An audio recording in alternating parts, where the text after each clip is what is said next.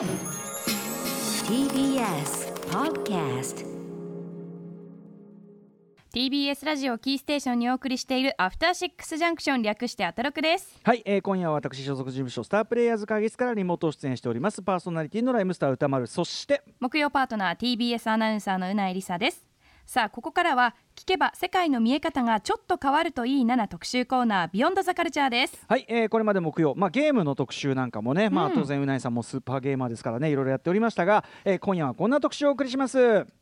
新シリーズゲーマー座談会だいいちだん女性ゲーマー編フィーチャリング倉持、倉、倉持ゆかさん&佐藤佳代さん。はい、さまざまな属性、境遇、職業のゲストを招いてゲームについて楽しく時に真面目に語り合える新シリーズゲーマー座談会。例えばね結構年配ゲーマーとかどうなのかとかね、うん、いろんな視点あると思うんですけどね、うんえー、そのだいいちだんとして女性ゲーマー編をお送りします。もちろん今の時代ねゲームやるのに男も女も関係ない、もちろんそれはそうなんですよ、うん、そうなんですけど、えー、お話を聞いてるとやはりですね、えー、お立場というかねあれによってはなんか女性ならではの悩みや葛藤、えー、などがいろいろあるということでお話を伺おうと思います。はい、今夜は配信者としても活躍活躍するゲストと一緒にゲームと女性というテーマで語っていきたいと思います。ということでまずゲストの紹介しましょう。一人目はグラビアアイドル倉持ゆかさんです。よろしくお願いします。どうもご無沙汰してます。どうもよいしょ。お願いします。続いてモデルの佐藤佳代さんです。はい、こんばんは。こんばんは。佐藤佳代さん。はい、カヨポリスさんねえお久しぶりです。マイゲームマイライフでお世話になって以来でございます、ね、お元気ですか。ま、今日もいや元気ですよ、うん、いやいやちょっとへこんでます。あらま、そうなのどうしたんですか。大丈夫。ゲームでめちゃめちゃ負けて結構へこんでるんでそっちだそうだよね、はい、今日はなんでこのあの、うん、ラジオのこのあの歌丸さんたちとお話しして、えー、ちょっと元気になれたらなと思って楽しみにしてます。よろしくお願いします。うさを晴らしていただきたいと思いますはい、はい、さあというということでゲストのお二人方、えー、お二方のご紹介うないさんからお願いします。はい、倉持ゆかさんはグラビアアイドルにしてゲーミングチーム G スターゲーミングのプロデューサーです。 エスエヌエス 総フォロワー数ははちじゅうまんにん超え、ジャンルを横断してゲームやグラビアの魅力を発信し続けています。にせんじゅうきゅうねんじゅういちがつにはプロゲーマーフードさんと結婚、そして今月ですね第一子を出産しまして、本当におめでとうございます。お疲れ様でした。ありがとうございます。ありがとうございます。ママゲーマーママタレントとして新たな活動をスタートしています、うん、続いて佐藤佳代さんはファッションモデルでタレント、ゲーム配信者として活動中。にせんはちねんに名古屋の女性誌でモデルデビュー、にせんじゅうねん生物学上は男性であるとカミングアウトして話題になり、その後東京ガールズコレクションやガールズアワードでのランウェイモデルとしても活躍しております。一方名古屋時代からの続けている格闘ゲームの腕前はプロ級、ゲーマーネームはカヨポリスとして、にせんきゅうねんにはキングオブファイターズの大会 ケーオーエフにせんに の全国大会デュエリングザ ケーオーエフ で準優勝。現在は YouTube のチャンネルも開設、配信者としても活動中です。まあ、カヨポリスさんはね、はい、どれだけ本気かってことですよね。いやもうこ丁寧なご説明本当にありがとうございます、ま、マイゲームでご一緒した時俺ねだから今思い出してもちょっと背筋が凍るんですけどなんか、はい、一応対戦させていただいたじゃないですかこの、はい、どしろどしろとイカ人間とであの当然のことながら僕ずっと宙に浮いててなんかどただただ胴上げみたいになっててただのいやいやいや、まあ、やったことあんまりないっておっしゃってましたし、ね、うんうん、しょうがないですよ。しょうがないね、はい、まあ、胴上げは胴上げで気持ちよかったですけど、うん、はい、ということでその説をお世話になりました。今後今後決まりすぎて、はいはい、ということで倉持ゆかさんと佐藤さん、えっと、お二人とも格闘ゲームのコミュニティということでお近いところにいらっしゃる感じがするんですけど、面識というのはあ, ありますよ。あの、うんうん、かよぽさんとはあのストリートファイターフォーの頃なんでじゅうねんいじょうまえから知り合いな感じですね。へえ、はい、あそうもちろん、うんうん、はい、じゃあもうであと、うん、その倉持ゆかちゃん の, その旦那さんもゲーマー、うん、プロゲーマーで、うん、すごい有名な方なんですけど、ええええ、まあ、結構コミュニティがやっぱり狭いので、うん、みんな結構共通で知ってるっていう。そうか、はい、どっちかというと格ゲーコミュニティの方で会ってたってことなんですね。じゃあね、そうですね、そうですね、ねそうかそうかそうか。じゃあそれはそれはね、じゃあちょっと力強いお二人ね、こあのお二人が揃っての心強いですけど、はい、はい、えー、佐藤さん配信で最近はどんなことやられてるんですか。最近はあの格闘ゲームをちょっとお休みしていて、うんうん、あのリーグオブレジェンドっていうゲームなんですけど、聞いたことありますか。はい、いやもちろんです、もちろんです。この番組でもちょっと紹介とかしました。もちろん世界的にはねスーパー、うん、もちろんもうトップタイトルというかね、はい、うん、そうなんですよね。なんかそのリーグオブレジェンドも、ね、配信されたから今ますます注目されてるジャンルですよね、うんうんうんうん、はい、モバっていうあのゲームのジャンルで、うん、ちょっとまた格闘ゲームと全然違うゲームジャンルなんですけど、うんうんまあ、それをここいちねんぐらい前から始めて、ほんとゼロからのスタートでちょっと始めて、それをまあほぼ毎日やって成長していくっていう配信をやってます。そう、リーグオブレジェンドね、はい、この番組の紹介した時にゲームジャーナリストジギさんという方にご紹介いただいたんですけど、やっぱりそのパッと見はすごくとっつきづらさ感じるけど、はい、なんかすごくそれぞれのプレイヤーの個性も活かせる仕組みだしとか、はいうん、当然、ままああのね、戦略性っていうか読み合いっていう意味で、ね、もあるし e スポーツ性というかやりがいはやっぱすごいですか？いやそうですね、やりがいがやっぱすごい分、うん、やっぱ覚えることとか あ, あとその上達するまでの時間っていうのがやっぱ簡単ではなくて、はいはいうんうんうん、なんでやっぱり私もすごく苦労します、えー、でもしてます。かよぽりさんのねその常に、まあ、もちろん実力と本気の打ち込みを持ってすればね、いずれはぐいぐいと来るかもしれませんね。行きたいです。ガッツはあるんですけどね。ガッツはね、あのー、ガッツで空回りしてるのかも。いやいやいや、でもね、なんかあの前前ビッケブランカさんから誰だっけな、あのやってたあの前やり込んでた方がやっぱりあの対人まで行くのはにねんぐらいかかるみたいなこと言ってましたよ。対人。いやそうなんですよね。うん、ね、だからそのスタートラインに着くまでもちょっとそこそこね大変な。でもまあカヨポリスさんなら間違いなく本当に。このままやり続ければいくんじゃないですか、やっぱり。いやいや、やっぱりあの大変な分楽しいこともあれば、うん、やっぱ辛いこととかもすごいあって、うんうんまあ、なんかちょっと今日それこそ今回のこのゲーマー座談会で、うんえーまあ、その辺のお話をしたいなと思って、いやもうなんか結構もういや佐藤かよって性格悪いんじゃないって言われてもちょっともう思ってることを今日全部言おうかなと思って、うん、いやいや、うん、ぜひぜひちょっと、はい、まさにそのそういうようなお話もざっくばらにしていただきたくて、はいはい、お呼びしたのでよろしくお願いします。よろしくお願いします、はい、そして倉持さん、先日お子さんがね、はい、あのご誕生になったことおめでとうございます。改めましてありがとうございます、ねはい、これど う, どうですか、その配信とかゲーマーとライフって意味で、まあ、お子さんまだまだ手がかかる段階ではあると思うんですけど、うん、そうですね、あのにじかんおきとかにすごいギャン泣きしちゃいますし、えー、結構抱っこしてないと泣いちゃうので、うんうんうん、あんまりじっくりオンライン対戦ができなくなってしまって、うんうん、やっぱり泣いてるとあやさなきゃいけないから迷惑かけちゃうので、そうね、うんうん、ネット対戦は厳しいんですけど、夫とうまくシフト制で交代して、ね、本当に微笑ましくて倉持さんとフードさんが交代交代で赤ちゃんを生やしてるのが、ね、もう本当にシフト制にして、うんうん、あの夜中は夜から朝までは夫がゲームしつつ、うんうん、あの赤ちゃんを見守り配信をして、うんうん、ゲーム実況しつつ赤ちゃん見守り配信をしてくれてますね。見守り配信でいいですね。視聴者の方もなんかアドバイスしてくれるのが子育てについてなんか微笑ましいですよね。そろそろミルクの時間じゃないとかゲップさせたみたいな感じでゲップ警察が現れてなんか押し付けじゃなくて微笑ましくみんなで見守ってる感じがそうなんですよ、みんなで子育てしてくれてありがたいです ね, ね, ねでもね、あのゲームその在宅でさそうやってできる環境ってある意味その一生ね並行してできるっちゃできる環境ですもんね。うそうですね、やっぱプロゲーマーでいてくれてよかったなってあります ね, ねやっぱ在宅なのはありがたいです。そういうことですよね、はい。えー、ということで今回はですねゲーマー座談会女性編というふうにね、うん、まあ、あの言ってるわけですけど、これね、まあ、もちろんそのゲーマーに女性もクソもないだろうっていうのはもちろんねあるわけですけど、うんうん、どうなんですかね、そのうないさんとか、うん、女性としてゲーム好きであるっていうところで何かこう、はい、意識するところってあったりするんですか？その本当にここ数年ゲームへの理解って大幅に変わったと思うんですよ、うんうん、特に去年、うん、やっぱりコロナの影響で、ね、やる人増えたからね、任天堂とソニーの収益が最高額っていうので、もうどれだけ今ゲームが世間に普及してるかって分かると思うんですけど、うんうんはい、そのそれ以前、うん、やっぱり会社に入ってから私もあんまりゲームが好きですって言えなかったんですよね、うん、プロフィール欄になんかこういろんな趣味と羅列してゲームって入れてたんですけど、うんうん、ゲームについて喋れるようになったのって本当にこの番組と、うん、あと前し、あの熊崎さんがやってた、うん、あの興味ある、はいはい、あそこからやっとゲーム好きですって言えるようになったぐらい、うんうんうん、本当になかなか言えなくて、そうか、でたまにゲーム好きなんでしょって言われた時に、はい、やっぱりなんかこう特に年上の異性の方から言われるのはどうしてもなんとなく、まあ、私の受け取り方の問題もあるかもしれないけど、うん、なんかネガティブに感じることが多かったんですよね。なんかオタクっぽいとか、そうそうそうそう、それオタクっぽいとか、あとなんか、うん、お女性なのにゲームやってるんだとか、うん、え家に引きこもってゲームばっかりやってるのとか、うんうんうん、なんかどうしてもこうネガティブに取られることが多くて、うんうんうんうん、でもこの いちにねんでだいぶ変わったなとはいうふうに、うんうん感じますよ。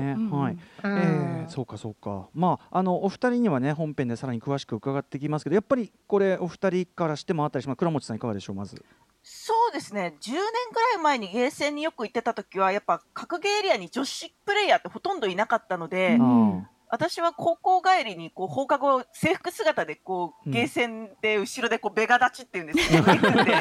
プレイヤーの後ろで見てたんですけど、そうするとやっぱ目立ちましたね。最近はやっぱこう女子プレイヤーも増えたので、うんうん、こう市民権を得た感じはありますね。ベガ立ちっつうんですね。そうなんですよ、あのあのストリートファイターツーのベガみたいなポーズで見ることで、ベガ立ちっていうんですけど、アイドルオタ業界だとタイガーですねこれね。なるほどね。あ、なるほどなるほど。佐藤さんいかがですか。いや、やっぱりもう私も本当にリアルタイムでこうやって倉持ゆかちゃんとラジオに一緒に出たりとか、うん、もう地元でゲームセンターで一緒にゲームしてた仲間が、うんうん、テレビ番組で一緒になんてすること誰も想像してなかったので、本当にそう考えると時代がもうものすごいスピードで変わってるなっていうのもありますし、まあ、やっぱさっきあのゆかちゃんがお話ししてた制服姿ゲームセンターにやっぱねゆかちゃんみたいな可愛い女の子がいたら目立つじゃないですか。やっぱ目立つからすぐ広まるんですよ。あそこにあのあんな可愛い制服着てた子がゲーセンどこどこのゲスターとか言うから、やっぱ女の子ってやっぱどうしても注目度すごい高いんですよ。だからこそのなんかいい点もたくさんあるけど、うんうん、やっぱその分なんていうのか噂とか、うん、なんかちょっとこう傷つくこととかもあったりして、はい、結構もうどっちもあるって感じですね。うんうん、そうか、ちょっとね、えー、そのあたりのことについてさらにね具体的にね本編の方ではお話伺っていきたいと思います。ということでお二人よろしくお願いします。はい、よろしくお願いします。ティービーエス ラジオアフターシックスジャンクション、この時間はゲーマー座談会特集ということで、本日は女性配信者編でお送りしていきます。はい、ということでゲストは引き続きグラビアアイドル倉持ゆかさんとモデルの佐藤佳代さんです。お二人よろしくお願いします。お願いします。お願いします。さあということで、えーまあ、本日はですねゲームと女性というテーマでいろいろお話を伺っていきます。まずちょっとお二人のですね、うんえー、個人のそれぞれのですね、まあ、ゲーマーとしての歩みというのをちょっと伺っておきたい。まあ、右マイゲームマイライフですね、うんはいうんえー、まずお二人がゲームを始めたのはいつぐらいからかというところから聞いていきましょう。じゃあ倉持さん、うん、はい、えーと、幼稚園の頃ですね、きゅうさい上の兄がいたのでいつもストツーでボッコボコにされて泣かせられたりとか、すでにしてから兄弟喧嘩が一つ、うん、そうなんですよ、ボッコボコにされてたりとか、あと世代的には任天堂ろくじゅうよん世代なので、うんうん、ゼルダの伝説時のオカリナとか、はい、ゼロゼロセブンゴールデンアイで、はいはい、もう エフピーエス にすでにそっからそうですね、世代だ、はい、やってましたね、うんうん、はいはいとか、はい、じゃあ佐藤さんは。私もあのちっちゃい時からスーパーファミコンとかゲームはもう慣れ親しんでたんですけど、うん、本格的にゲームセンターでゲームするようになったのはじゅうよんさいぐらいだったんですけど、まあ、その時私ガングロギャルっていうか、はいはいはい、もうギャルギャルだったんですよ、うんえー、で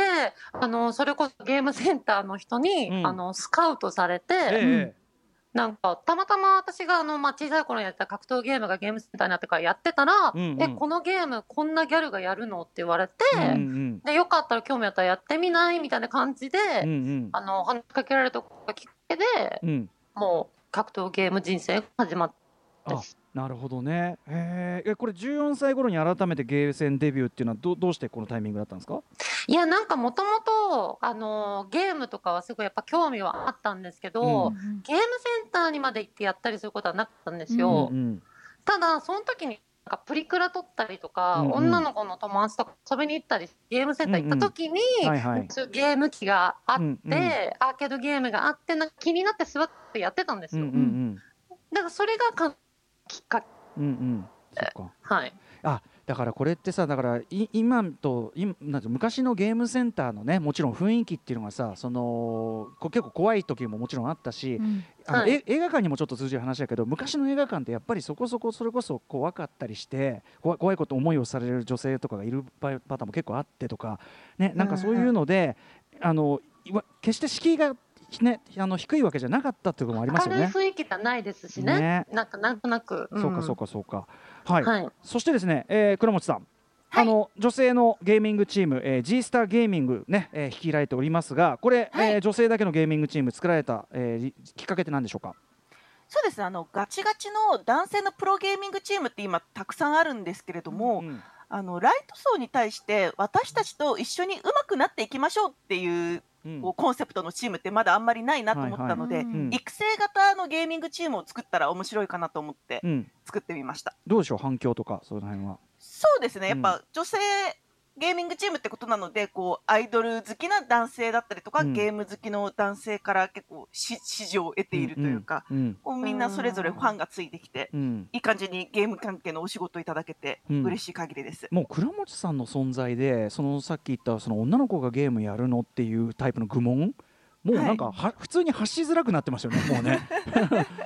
いや今はすごい多いと思います ね, ねやっぱゲーマー女子、うん、要はもう そ, そんなこと言ってるとえバカなのってことに、ね、もう倉持さんの存在自体が証明しちゃってるっていうかねいやいやいや感じもあるんじゃないですかね、はい、そして佐藤さん、えっと、先ほどねあのキャリアのところでもちょっと軽く触れさせていただきましたけど、まあ、トランスジェンダー女性ということで、はいはい、そのカミングアウトされたという時に、えっとはい、ゲーム仲間からの反応というあたりはどうだったでしょうか。なんかあのカミングアウトする前は本当に誰にも言ってなかったんですけど、うんうん、やっぱりあの地元とかが狭いので、うんうん、でしかもゲームセンターで女の子ギャル珍しいみたいなので、うんうん、結構なんかこう噂というか、うんうん、あの子本当はとか、うんうん、俺の同級生だよとかみたいなちらほら噂があったりとか あ,、はい、あとまあネット掲示板、うんうん、この間の大会で出たあの人男だよみたいな話とかがちょっと始めたりとかしてたんですよ、うん、で、まあ、カミングアウトするかしないかみたいな自分のタイミングもあって、えーまあ、結局した後に周りのそのゲーム仲間とかに聞いたら、うん、いやなんかそういう話はまあ実は聞いたあったみたいな、うんうん、って言ってたんですよ、うんうん、なんで私もえじゃあなんで何も言わなかったのって、うんうん、いやそれをなんかかよちゃんに言ってもなんか傷つけだし、うんうん、もし違っても傷つけるし、うんうんうん、そうだとしてと思ったから、はいはい、なんか別にゲーム一緒に楽しくやれば関係ないからいいかなと思ってっていう、なんか結構優しい仲間が身近にいてくれたんで、まあすごい本当に助かったというか、ね、あのありがたかったですね。素晴らしいですね、周りの方ね。いやでも本来ね、そ本当にそのいちいちそんなのね、いちいちそんなこと触れたり確かめたりだのなんてましてね、することじゃ別にないからね、普通、普通にしてりゃいいんだよってだけのことなんだけど、うん、はい、そうかそうか。これでも、うん、あの例えばそのご自身のあれで海外の方とかの反応もあったりしちゃうんですね、はい、なんか当時あの海外であのエフォって言われてるラスベガスで、うん、あのある世界大会みたいのがあるんですね、ええ、毎年いっかいあって、うん、でそこに私も初めて行った時にそれカミングアウト後だったんですけど、うんうんうんうん、で海外の現地の方とかもあのそのニュースとか知ってくれてって、はい、であの写真撮ってくださいみたいな感じで言ってくださるんですけど、うんうんうん、なんか手に持ってる T シャツとか、うんうん、トラップって英語が書いてあって、はははで私意味が分からなかったんですよ、うんうん、トラップってなんだろうと思ったら、うんうん、実はなんか、うん、あの子可愛く見えるけどなんか実は男だよっていう意味のトラップだったんですよ、えー、そういうえ嫌がらせ的なことだったってことですか。いや多分その T シャツとか着てる人は嫌がらせとは思ってないんですけど、うんうんうん、なんか多分価値観の違いというか、あー、そっか。でなんかゲームのキャラクターでいるんですよ一、うん、人なんかその、うんうん、トランスジェンダーってキャラクターが、えーうんうん、でなんかそういうキャラクターのフィギュア持ってる人とかが私と写真を撮りたいとか言って、うんうんうん、なんかそれをと一緒に撮りたいみたいなことを言われた時に、うんうん、なんか私もちょっと正直あんまりちょっと心地は良くなくて、うんうん、なんかちょっとネタにされてる感というか、そうだよね、そうかそうか、でそう思ってたんですよ、はい、でそういうことがあったんですけど、まあ、当時その大会に行った、うんまあ、海外の通訳してくれる方とかは結構なんか近くで、まあ、ああいうのは本当に意地悪だから、うん、一緒に写真撮んなくていいよとか言ってくれて、はいはいうん、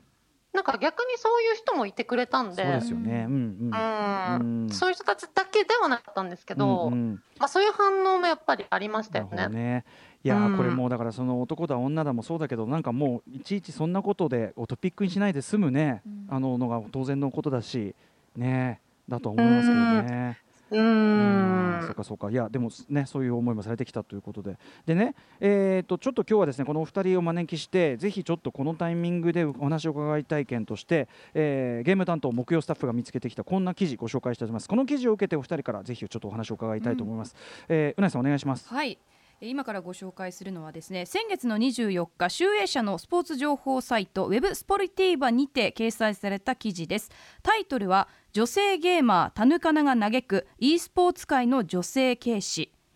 結果を出しても国内外から誹謗中傷があるというものなんですね。では読ませていただきます。ゲームセンターでの男女比と女性への対抗心についての部分ですね。中学生の頃に通っていた地元徳島のゲームセンターは男さんじゅう対女いちという男女比だったと。初心者レベルのうちはわざと負けたりくれ負けてくれたりしていて、おもてなし的な扱いを受けていた。しかし強くなってくると女性に負けるのが嫌な人が出てくる。私との対戦を拒否して女とはやらないと言われた。さらに容姿について、当時一番辛かったのは容姿に対する誹謗中傷。もともとスカートが好きで膝丈のものをよく履いていたが、座ってゲームをやっているだけであいつパンツ見えとると掲示板に書かれたことがある。それ以降スカートを履くのをやめてしまった。続いて、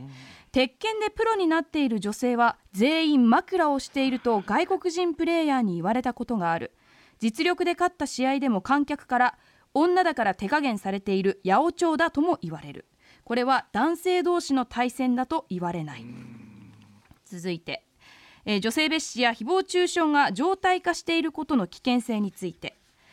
女子でゲームの上手い子をプロに誘ってもネットで叩かれるからやりたくないと断られてしまう。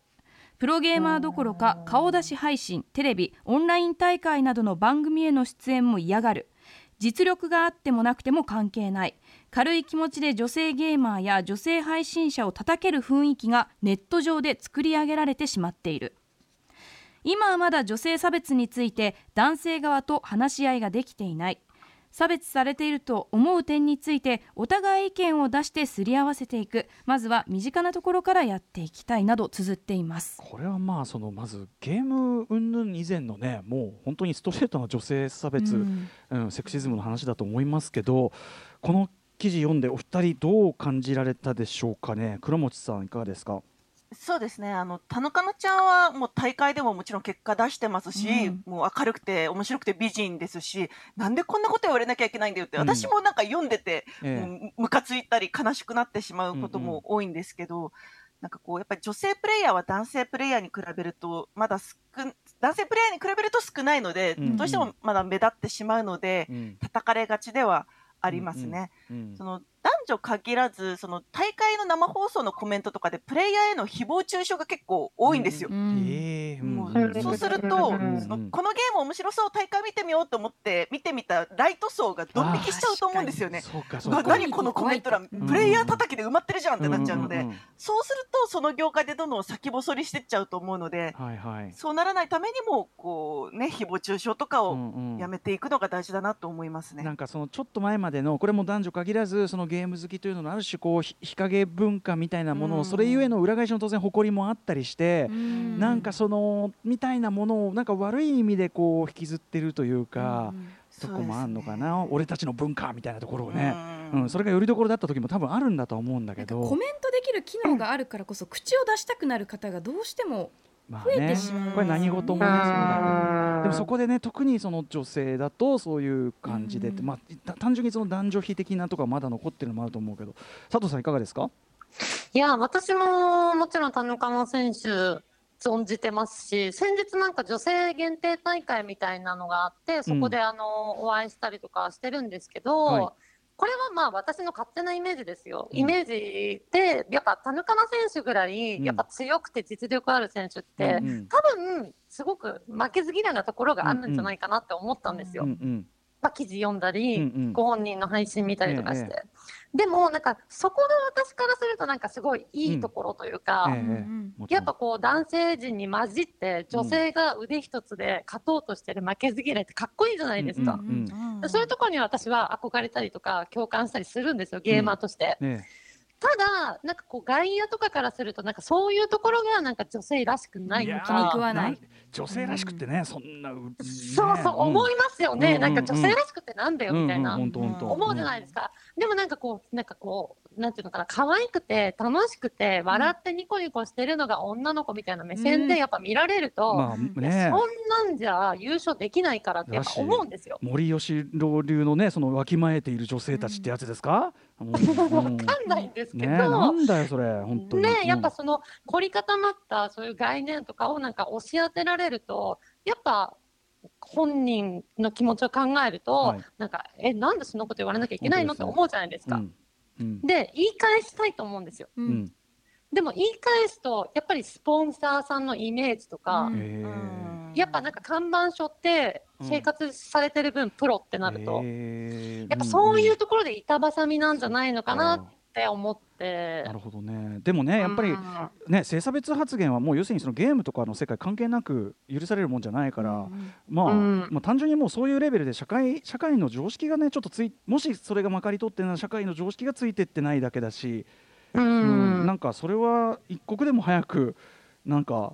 なんていうかな 目, 目を覚ましていただきたいから、ちょっともうちょっと皆さんマシなねアップデートしてほしいですねそこはね。うん、なんかみんながみんなこう歌丸さんみたいなそういう考えの方たちだけじゃやっぱないと思うし、うやっぱ私でもいまだに全然配信とかしてると、ええ、あオカマがや配信ゲームやってんだねとかもう掘り掘りね、うん、全然言われますし、うん、そっかいやー、うん、そうかそうか、まあ現状まだね社会のいろんな意識がついてってないってとこを割とこう直で浴びがちな立場ってことなんですかねやっぱね。多分そうですね、プロっていうのになってなおさらやっぱ世間からのイメージも気にしなきゃいけない、うんうん、でもやっぱ思ってることは言いたい、うんうん、やっぱあくまでタレントではないじゃないですか、うんうん、彼女たちって。そうですね、はい、だからやっぱそこのなんか立場が一番なんかこう、うん、ちょっと心情を察ししますっていう気持ちでしたね、うんうん、記事読んで。あとその、ねうん、ネット上 の, そのもちろんその自由な言論空間なのは結構だけど、うん、だそこがまだ そ, の、うん、なんていうかそういう意味で本当の意味で こ, うこれは良くないよねっていうところをまだまだその共有されない、その本音で語るっていうのがそのクソみたいな 本, 本音という名 の, あのクソみたいなその過去の感覚みたいなものをなんか良しとしちゃってる、はい、ネット空間の特有のこう何かこう空気感みたいなのもあるのかなっていうあると思います気もしますね、うんはい、いやでもねすごいこのあの田中さんのこの記事というのがちょっと一つ実は今回のあのふたり呼んでのあのなんかちょっとなんかなお話を伺うきっかけというかちょっとお二人どういう意見かなというのをちょっと聞いてみたかったというきっかけでもありました。はいはいはいね、でですね、まあ、今度はお二人のちょっと、えーと、経験として伺いたいんですけど、うん、女性ゲーマーとしてまあどうでしょうね、まあ、今言ったように嫌な思いしたこと、えー、損したことっていうのと一方で、まあ、こういうところは良かったみたいなところありますか。では倉本さん。そうですね、あのゲーマーとして有名になりたいと思った時に男性より女性プレイヤーの方が難易度は低いと思いますね、うんうん、やっぱり若い女性だったりとか美人な女性だったりするとメディアから注目度が高くなりますし、こう有名になりたいと思ったら、まあ、女性の方が有利かなってのはありますね、うんうん、そんだなと思うのは男性プレイヤーよりも見た目に関しての批評をされがちな点が損だなとは思います。それねルッキズムはその e、ね、スポーツプレイヤーであれば関係ないことなはずですけどね、うん、そんなねそこで勝負してるわけじゃないのに、うん、もう出てきちゃうんだそういうのが。そうですね、うん、それ男性プレイヤーなんかね ど, どうなっちまうんだって話ですよ ね, それね男性プレイヤーでも結構言われたりはするんですけど、うんうん、やっぱ女性プレイヤーの方が容姿に関してはすごく言われてますね、まあ、それもだから社会の女性に対するルッキズムっていうのの反映、もろなんていうかそれのむき出しの反映っつうかね、うん、どなんかよりむき出しになる感じしますねお話伺ってるとね、なんか社会の不均衡がね、うんはい、佐藤さんいかがですか。もう私の場合はやっぱこうテレビのお仕事したりとか、うん、モデルのお仕事してこうゲームがお仕事に結びついたっていうのはやっぱすごくありがたい点というか、うんうんまあ、有利だったポイントだと思うんですけど、うんえーまあ、逆に不利な点としてはやっぱ言葉遣いとか、うん、その印象とかそういうもので、逆になんか私の場合はそのなんかモデルでタレントっていうのがなんかちょっとたまに邪魔してんじゃないのかなと思う時はありますね。もともとカヨポリスとして活躍してる方が先だったのにってねそうそうそうそう、うんうん、ゲーマーとかからすると、うん、そういうイメージなんですけど、うんうん、カヨポがモデルみたいな、うんうんうん、そのゲーマーからモデルなんですけど、やっぱ一般の方からするとやっぱそのテレビに出てた方とか、うん、やっぱこうモデルをやってる方とか、うんうんだからそういうイメージだと思うんで、なんかそういう時にちょっと配信とかでなんか、まあ、やっぱ負けてきやすくてイライラしたりとか、うんまあ、私嘘がつけないタイプなんで、うんうん、やっぱ感情的になっちゃったりとかすると、うんうん、結構なんかえ佐藤佳代さんってこんな人だったんですねとか、うんうん、なんかえそんな味方にそんなこと言うんですかとか言われると、うんうん、あーってちょっとそっかそう思います ね,、うん、ねでもそういうとこが見えるのもいいんだけどね、そのねうないさんがゲームやってる時は異常な、うん、ですねいやそうなんですか、うん、本当にその今のお話本当に共感します、うん、なんか、はいはい、なんか私も女性アナウンサーっていう立場なので、うん、やっぱり世間が抱くイメージっていうのがもうとにかく、うん、もう凝り固まっているものであるわけですよね。確かにアナウンサーさんに対してで も,、うん、でもその人格ってみんながみんなそうなわけじゃなくて、で私はこれが見てくださる方にとって楽しいと思ってやっているから、うん、もちろん対人、うん、相手がいる場合はそんなそんな罵倒したりとか、うん、誰かを傷つけるような発言は絶対しないけど、うん、一人でやるゲームとかに対しては、うんうん、もう少し寛容になってほしいなとか、うん、なんかこう、うん、対, 対そのゲーム中のキャラクターに対して言ってるわけですから、うん、敵とかボスとか、うんうん、なんかなんか女性に求めるハードルはもうちょっと下がってほしいなっていうのは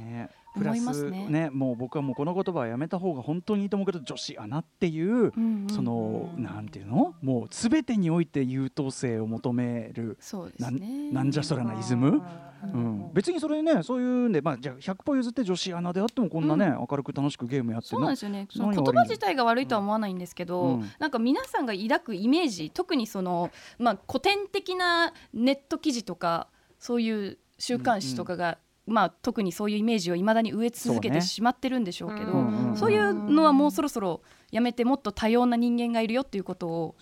理解してほしいなって思いますね。いや、全くもってというね。はい、 そ, うそしてですね、まあ、これもちょっとなんか、えっと、質問そのものがちょっとね、あのー、ちょっとあれかもしれないけど、一応聞いておきます。ゲームの強さやうまさに性別は関係あると思いますかっていう。倉本さんいかがでしょうか。そうですね、母数の問題は関係あると思いますね、うんうん、やっぱプレイヤー比率が男性が圧倒的なので、うん、女性プレイヤーがもっともっと増えていけばプロになる女性もどんどん増えていくのかなと思ってます。そうですよね、うんうんうん、それこそさ、その女の人がゲームやること自体で白眼視される 空, 空調があればやる人が減るのも当たり前だし、その中でやる気、ね、出せって言ったってそもそもそういう環境じゃとかね、中でまあ今だいぶそのここ数年でだいぶ空気も変わってきたし、ここからって感じですかね。それはね、そうですね、うん、そしてこう活躍される方増えてくればいよいよ偏見も減っていくしという感じでしょうかね。佐藤さんいかがでしょうか。私の場合は、まあ、やっぱ関係ないって私は思いますよね、うんうん、し、なんかそこがやっぱこうゲームの魅力というか、 e スポーツの楽しさだし、だ、うん、で私は逆にその性別とか年齢っていうよりも、なんか本人のなんか精神力がもっと大事なんじゃないかなって思うんですよね、うんうん、なんか結構ゲームって会話なんですよ、うんうんうん、なんかこう攻撃、こっちが出した攻撃に対して相手がどういう攻撃を返すか、それとも防御を取るかとか、うん、そういうことか、はいはいはい、なんか返事するかしないかとかみたいな、うんうんうん、やっぱ会話なんで、うんうん、なんかこうちょっと子供の精神力で自分の話したいことをずっと話して、自分のやりたいことをずっとやってるだけだとやっぱりどうしても勝てないとかなんですけど、やっぱあのナンバリング、その大会とかでいつもナンバリングする選手って試合とか見てると、うんうん、やっぱその駆け引きとか、あと会話をするような、なんかこう大人、精神力が大人なんだなってすごい思うんですよ、うん、見てて、はい、試合を見てて、はい、自分のやりたいことを押し付けるだけじゃなくて、うんうん、相手のやりたいことをまずやらせて、そこで自分がどう受けるかみたいな戦いを見てるときに、あ、やっぱこういう精神力が大事なんだって思うので、うんはい、あんまり男女っていうのは関係ないんじゃないのかなって、うんうん、逆に女性だからこそ、うんうん、なんか女性ってやっぱ結構会話をこう聞き取るのがうまいとか言われたりするじゃないですか、相槌打つのがうまいとか、うんうん、なんかそういうところがいい意味でゲームに反映されてくるんじゃないのかなって私は思うタイプです、はい、いや面白いなこれ、あのあ エムシー 関係ないけど エムシー バトルも本質的に強い人は相手のあのラップをちゃんと聞いてる人っていうか、それで会話が作れる人ですもんね。つながってきますよね。そうそうそう、ちゃんとちゃんと話を聞ける人がやっぱりそこは強いんだっていうのはすごく思うとこなんで、通じるな、対話力というかね、コミュ力だよね、本当にね。そうですね、面白い。はい、えー、そしてですね、えーまあ、お二方ともゲーム配信やられてるわけですけど、まあ、その視聴者、まあ、いろんな方いらっしゃってね、いろんな書き込みもあったりするとは思いますが、その視聴者との付き合い方どうされているでしょうか、倉持さん。はい、えっと、配信も エスエヌエス もそうなんですけれども、メルマガみたいな一方的に配信発信にならないように、うん、双方向のコミュニケーションを取るように心がけてますね。うんうん、コメントをたくさん読み上げたり、質問したり、あのやるゲームを皆さんにアンケートを取ったりして、うん、親しみを持ってもらえるような対応を心がけてます。うんうん、それもやっぱだから今ね、佐藤さんおっしゃったような対話の場っていうところでもありますもんね、それはね。そうですね。うん、佐藤さんいかがですか。うん、なんか私、なんか実は結構いちねんまえとかにその、うん、まあ、リーグオブレジェンド新しいゲームを始めて、はい、配信しながら大泣きしたんですよ。うん、おで、もうなんかその時本当にゲーム始めたてで、もうハイハイ状態だったんですね。うん、赤ちゃんのハイハイ状態の時に、まあ配信見てて、まあ親切心だと思うんですけど、いろんな方からああした方がいい、こうした方がいいって言われたりとか、あとやっぱ下手くそとか向いてないとか、うん、もう格ゲーに戻れとか、うん、やっぱすごいたくさんもらってしまって、その時に結構ダメージがあって。うんうん、でただやっぱ今そのリーグオブレジェンドをやり始めたら絶対途中でやめたくないからっていう、はい、強くなりたい、上手くなりたいという気持ちでやってきたんですけど、うんうん、やっぱりあのー、本当に応援してくれてる人って、うん、そういう時でもずっと見守ってくれてるんですね、うんうん、静かに、うんうん、なんかわざわざ頑張ってとか、うん、なんかこう口で言わないというか、だけどやっぱ目に見えるコメントって、うん、まあアンチコメントというか、まあね、良くないコメントとかやっぱそういうのじゃないですか。うんうんうん、だからどうしても自分の気持ちがそういうコメントに行ってしまいがちなんですけど、わかるわかる、うん、やっぱり自分が本当に大事にしなきゃいけないのは、いつも見守ってくれたりとか、うんうん、そういう辛い思いをしててもまた次の日笑って今日も頑張りますって言ってる、うん、私を見て、あ、よかった立ち直ってくれたって言って、うんうん、なんかこう立ち上がるのを見ててくれる人じゃないですか。うんうん、でもそういう方は絶対少なからず配信にいつもいてくださるんで、はい、やっぱあ同じようにアンチとそういう人に対して同じ時間を使うんだったら、悩むんだったら、うんうん、やっぱ見守ってくれる人に時間を使わなきゃいけないなって思うようになりました。うんうん、なるほどね。いや、はい、本当にでもね、佐藤さんそれだけ真剣にやってるから暗い方もより真剣つうかね、あるだろうな。そうですね。いやでも、うん、あのろくじはん台に出ていただいた、ね、うん、エスエヌエスななひゃくまん人フォロワー、フォロワー影井さん、影井ひなさんが、はいはい、やっぱそのネガティブ方向に引っ張られて闇落ちなんかしてると、その応援してるファンに申し訳ないみたいな考え方をされてて、あの今佐藤さんがおっしゃられたこと通じると思うんですけど、あの、はい、すごいいい、いい考え方だし、そういうふうに考えられればなとも思いますね。でもね、気になるときは気になっちゃうよね、うん、あんなもんね。そうですね、なんかやっぱ目を見たり対面だとなんかなんとなく分かるじゃないですか。嫌なこと言った人を見て、うん、あこの人多分、うんはいはい、あこういう感じだから上から言ってくるからちょっと聞かないどことかできるじゃないですか。でもネットってやっぱ同じひらがなの同じ文字だと、ね、フラットに来ちゃうから、なんかそうフラットに来ちゃうんですよ。で結構食らっちゃったり気持ち的に、うんえー、いやそっかそっかそう、まあ、なんで引っ張られないように、うんまあ、リーグ、うん、リーグオブレジェンドはとにかくあのつ最初の積み上げが大変だっていうところはもうねしょうがないから、これは最初のにねんはしょうがない、ねうん、頑張ります、うんはい、ということで、えー、いろいろ伺ってきましたが、さらに、まあ、ライトなところも含めてちょっと女性ゲーマーあるあるエピソードみたいなのがあればぜひ伺いたいんですけど、倉持さん、はい、なんかありますか。女性ゲーマーあるあるですね。そうですね、あのゲーマー仲間と付き合いがちではあるかなと思いますね。自分のこと自分のことじゃないですか。うんうん、そうです。私ももちろんそうなんですけど、私の友達だったりとか、うん、やっぱ格ゲー業界だったり エフピーエス 業界でもこうゲームを通じて仲良くなって付き合ったり結婚したりっていうカップルを結構見てきましたね。うん、やっぱさプ、プレイにはその人の本質が出ますもんね。うん、そうですね。やっぱこうモテる男性はこう一緒にプレイしてても思いやりがあってエスポート上手なんですけど、やっぱモテない男性は急にこう教えたがりおじさんになってやっぱこう距離感のつかみ方がちょっとやばいね。そのゲームプレイだからある意味もうそのむき出しの魂がそうですね、現れますねやっぱり。あそうかそうか。でもね、あの僕さ、そのフードさんとのお付き合いのすごい古さみたいなのさ、あそんな最初からかみたいなね、そうですね、やっぱ格ゲーは間合いの取り方大事なので、夫は間合いの取り方すごくうまかったですね。さすがゲームプレイが現実に生きるってやつですね。そうですそうです。面白いや、はい、佐藤さんいかがですか？いや、私は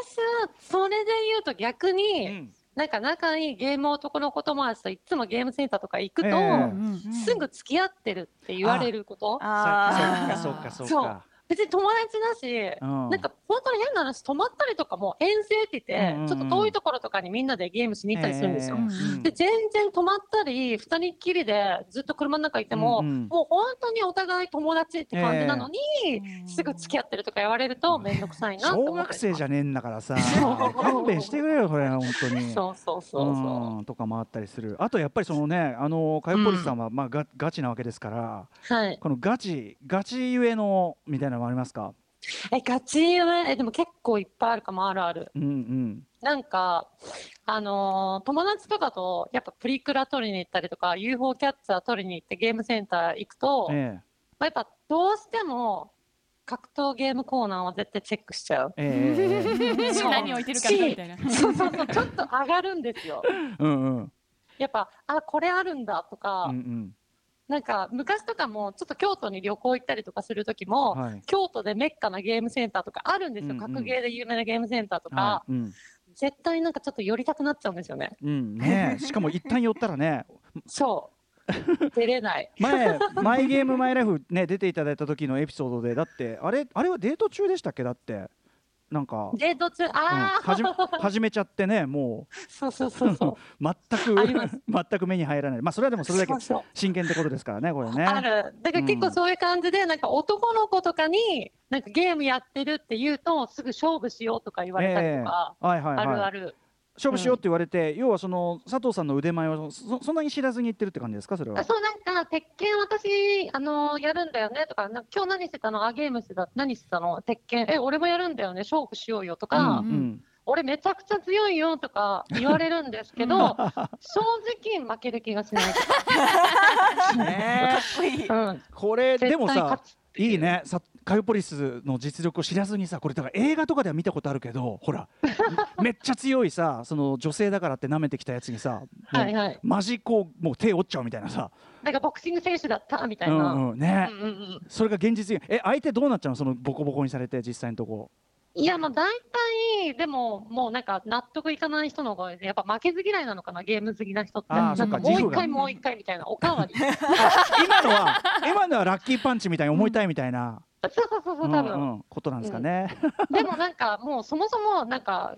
なんかゲームの台の上にごひゃくえんぐらいひゃくえんでもいっぱい置いてあるんで、うんうん、もうめっちゃ多分やる気なんですよねゲームずっとしたいみたいなうん、うん、そうそう、なんでおかわりって感じ。なるほどね、うん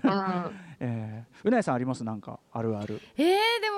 あの倉持さんのあの本当にゲーマー仲間と付き合いがちってすごいあるなって思うのが、うん、なんか、うん、もう大人になると例えば教室で男女がいつも一緒にいるとかそういう環境ないじゃないですか、うんうんうん、もう大人になったら会社に行ってある程度距離感のある人間関係になってしまい、うんうん、そんなに、まあ、その仕事終わりにみんなで飲み会に行って、うんうん、なんか二次会行ってで徐々に徐々に距離詰まるとかはあるかもしれないけど、ね、やっぱりゲームほど手軽に、うんうん、なんかこう立場を忘れて人と付き合えるっていうなんかエンタメがあんまりないなと思っていて、でオンラインゲームの加速によりそれがますます今、うんうん、そのコロナでまあ人が集まれない中で、うんうん、オンラインだけど人とコミュニティが取れ、うん、あこ人とコミュニケーションが取れて、うんうん、毎日こう、ね、何時間も何時間も一緒に楽しめるっていうのは本当になんか、うん、なんか最近ちょっとその傾向あってバカにされがちというか、なんかゲームやってない人からすると、うんうん、ゲームでなんかそんな恋愛なんかしちゃってみたいな、うんうん、こう会の外で見てる人はそう思うかもしれないけど、うん、実際にものすごいコミュニケーションが取れるツールだよなっていう風に思いますね。一緒にね、一緒に走ったり飛んだり跳ねたりさして遊べる場がね、毎晩な毎晩っていうかそのにじゅうよじかんあるわけだもんね。だって吊り橋効果みたいなこと現実世界でないじゃないですかそ, そこかよあのなんていうの吊り橋効果狙いかよな, なんかなんだろう、まあ、そ, それだけ言うとちょっと変な印象についちゃうかもしれないけど、えー、危機的な自分が状況で、うんうん、別に男女関係なく、えー、どっちかがどっちかを助けてあげるるっていうその瞬間でやっぱり相手の信頼とかこう芽生えたりするわけじゃないですか。あのだってそれは分かりますよ。だって海外の見ず知らずのさ、あの言葉も通じないようなさ国の人にさ、うんうん、え超いい人みたいなさ、つくんってなるもんね、それはね。ね、だからまあそれはそうだ、そういうような感じになってると。ちなみにですね、これ近年あのお二方働いているような業界、まあアイドル業界であったりとかファッション業界、放送業界、えー、ゲームをやってるというその女性に関してのそういうこう空気感って変わってきたりしますか？そうですね。アイドル業界とか、まあ、女性がいて当たり前の業界なんですけれども、うん、ゲーム業界はまだこう珍しいという意識ではあると思いますね。そうですかね、まあ、徐々にね、全然徐々に、うん、徐々に変わってきてはいると思うんですけど、佐藤さん急にそのだからその e スポーツレベルでやってる人となるとみたいなのまたあるでしょうね、ちょ違いもね。そうですね、やっぱりあの e スポーツの大会に出るとか海外回ってるっていう選手はやっぱまだまだ少ないし、うん、でもやっぱりなんかそっちの方が結構なんかまあ序盤に今日お話ししてたような、うん、うん、結構まあ辛い体験とかはそうそうそうあるかもしれないですし、でも逆に今って結構そのライブ配信するのが結構き手軽な時代になったじゃないですか、うん、うん、はい、なんで逆にこうライトユーザーというか、うん、この楽しむことを目的としてる人とかだったら女の子はやっぱりたくさんいるし、やっぱこうなんていうんですか、こう見る人もやっぱ可愛い女の子がゲームやってるの見たいって人も多いんじゃないですかね。やっぱ二分されてんのかなと思いますね。うん、うん、実はね今回その企画をねこうやって練ってる最中にそのゲーマーって言った時に、でもこのゲーマーって言った時に指してる層って実は結構そのいろいろあんじゃないのって話をは出たんですよね。ゲームそのものは誰だって今やるね、ある意味全員やってるっちゃやってるくらいの時代だから、なんだけど、まあ、そういうちょっと今佐藤さんおっしゃったようなちょっと踏み込んだ世界とかプロ級の世界っていうのを見てる世界とかそれぞれやっぱありますよね、それ違いがね。今お話うん、うん、やっぱ広いのでゲームといってもやっぱスポーツって言ってもサッカーがあって野球があってプロアマあってみたいなのとやっぱ似てるので、ゲームっていう中でもやっぱ一括りになんかこう言ってしまうのはちょっとなんか違うかなと思ったりとか、感覚が全然違うかなと思いますね。サッカーとかと違うのはそのプロと同じフィフィールドに事実上立てちゃうってところですよね。どんなライト層も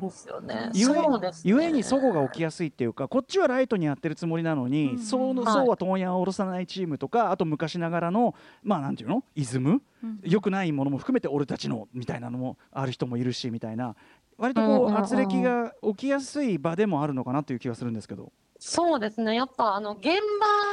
というかその、まあ、ファンの方と選手とかやっぱ現場がすごい近い分いいとこもすごいいっぱいあるんですよ、うんうん、やっぱ目の前で世界的に有名なサッカー選手の試合がタダで見れるってないじゃないですか、うん、本当ですよね、うん、そうでもやっぱそこがプロい、プロゲーマーの試合が目の前で見れるとか、うんうん、やっぱいっぱいあるんで、うんうん、その近さがすごいいいところなんですよ。でコミュニケーション取って分かんないことあったら質問したらすぐ配信で答えてくれるとか、でも逆に近いからこそのなんかこうモラルがないとかネットリテラシーが足りてないみたいな問題もあるんじゃないのかなって私は思います、ね、参加してきてるのね、立場年齢そういうのもねそれぞれ見えないけど違うからね、またそこの見えないこう壁もあるもんねきっとね。そうですね、なるほどな、はい、でもまあ大筋ではね、その例えば女性がなんとかやるとかってところに関してはもうどんどんどんどんそこは例えば若い世代とか何言ってんのあんたっていう世代はどんどん増えるはずだし、まあよくなっていく一方な気もすると思いたいっていうね、性差別とかに関してはねっていう感じもしますけどね。はい、ということでうなえさんいかがでしたこのお二人のこうトップ女性ゲーマーの話を。いやもう本当に何だろうな、こうやって発信してもらえることがやっぱり同じ女性として嬉しいですし、うん、なんかまあいずれ私も良くなっていくと思うんですよ。その男女比っていうのがどんどんどんどん、うんうん、もちろんその均衡になっていくだ、はい、いくようになると思いますし、うんうん、その上でなんかこれから期待したいことってお二人ありますか？うん、そのまあ、配信とかもされたりとかして、うんうん、そういうゲーム界隈のコミュニティの中にいて、うん、何か期待したいこと倉持さんありますか？そうですね、やっぱこういて当たり前の存在になったらいいなと思いますね。その日常生活では普通に男性もいて女性もいて当たり前だけど、ゲーム業界だとまだ女性は女性だみたいな感じの見え方をする方がまだいるので、うんうん、まあ、女性もいて当たり前なんだよっていうのが浸透したらいいなと思います。佐藤さんいかがですか？まあ、私の場合はやっぱその、まあ、ライトな楽しむゲームに関しては、まあ可愛い女の子がやってるとか、まあ、言ってることが面白いとか性格が面白いとか、 なんかそういうコミュニティでいいと思うし、うんうん、逆にこうもう本気で熱中してガチでやってるゲーム、まあ、配信だったりそういうコンテンツに関しては、うん、見てる側もやっぱもう少しなんていうのかな、うん、感情とかも浮き沈みとかも含めてなんか楽しんでもらえる、うん、なんかこう柔軟性があったらいいかなと思ったりとか、うんうんうん、本気で取り組んでいるところを感情的な部分も含め見ていただきたいってことですよね、うんうん、だって ね, ねプロアスリートとかね、その叫んだりさ、なんか激したりさ、うん、普通じゃんね、そんなね、まあ良くないけどラケットを折ったりとか、そうそうそう、まさにまさに良くないけどよ、良くないけど、うん、でもそれも込みでスポーツじゃんね。そうですね、うん、なんかそういう感じで見てもらえたらなんか、うんいいかなって、うん、思います。だから エルエル 修行中のカデオ、ね、佐藤さんっていうのはそういうことですよ、うん、そうですね、もう本当に、うん、はい、大変な道に踏み出してしまったいやでもね、これが本当に毎日本当に新発見の連続でもやめられないんですよ。奥深いんだねやっぱね、うん、本当に奥が深い エルオーエル やっぱそうなんだ。いやでも佐藤さんがそういうのはそうなんだやっぱな。いやもうぜひまたこの話ぜひさせてください、うん、もちろんもちろん、はい、この番組も、うん、ぜひぜひこの番組もそうだし、はい、あのマイゲームもまたまたお招きしたいしということで、はい、はい、ということでお時間来てしまいました、はい、えー、まずはお二人から、はい、お楽しかったこちらも、えー、お知らせ事などお願いします。では倉持さんお願いします。はい、えーと、私も夫もですね、あのMildomという配信プラットフォームでゲーム配信をしたり、あの子育て配信をしています、うん、ぜひあのリスナーさんもあの一緒に子育てしていただければと思いますぜひゲップ警察になってください、うんうんね、でもなんかそういうあり方みたいのも、あ、うん、なんかこう多分いろんな人にあこれもありかみたいなのが、うんうんうん、これこれもありかを広げていくだけですごく、うん、あの救いになる人もとかもいると思うし、う、ね、めちゃめちゃ意味あると思う。そうですね、うん、佐藤さん。はい、私普段 Twitch っていう配信プラットフォームでリーグオブレジェンドのランクマッチの配信をしたり、あと最近ちょっと YouTube をチャンネルを開設しましたので、はい、ぜひあのかよかよっていうスペル、うん、ローマ字か佐藤かよで検索してもらうと出てくると思うので、うん、ぜひそちらでチェックしてみてくれたら嬉しいです。はい、ということで、はい、えー、本日ゲーマー座談会特集女性ゲーマー編ということでお送りしましたが、えーとちょっとまだまだですね、あのうないさんちょっとてかね、俺とかこういうね、あのあれが混じってるとそんな話しづらいこともあるかもしれません。だからこれは私ちょっと今週今週仕事が忙しいっつってあのムービーウォッチ面もサボらせていただいたくらいなので、実は今日ねこの後ポッドキャスト別冊アフターシックスジャンクションを、はい、えー、うないりささんね、そして倉持さん佐藤さん、このお三方で、はい、実はちょっと収録していただく予定になっておりまして、お二人には引き続きお付き合いいただくということで、はい、ありがとうございます。はい、ありがとうございます。よろしくお願いします。はい、ということで、えー、ひとまず倉持ゆかさん、佐藤かよさん、ありがとうございました。楽しかったです。こちらこそ楽しかった。またまた私もよろしくお願いします。はい、お願いします。明日のこの時間は番組のいっしゅうかんを振り返るフューチャー&ファスパストです。ゲストは映画監督で脚本家、スクリプトドクターの三宅龍太さんです。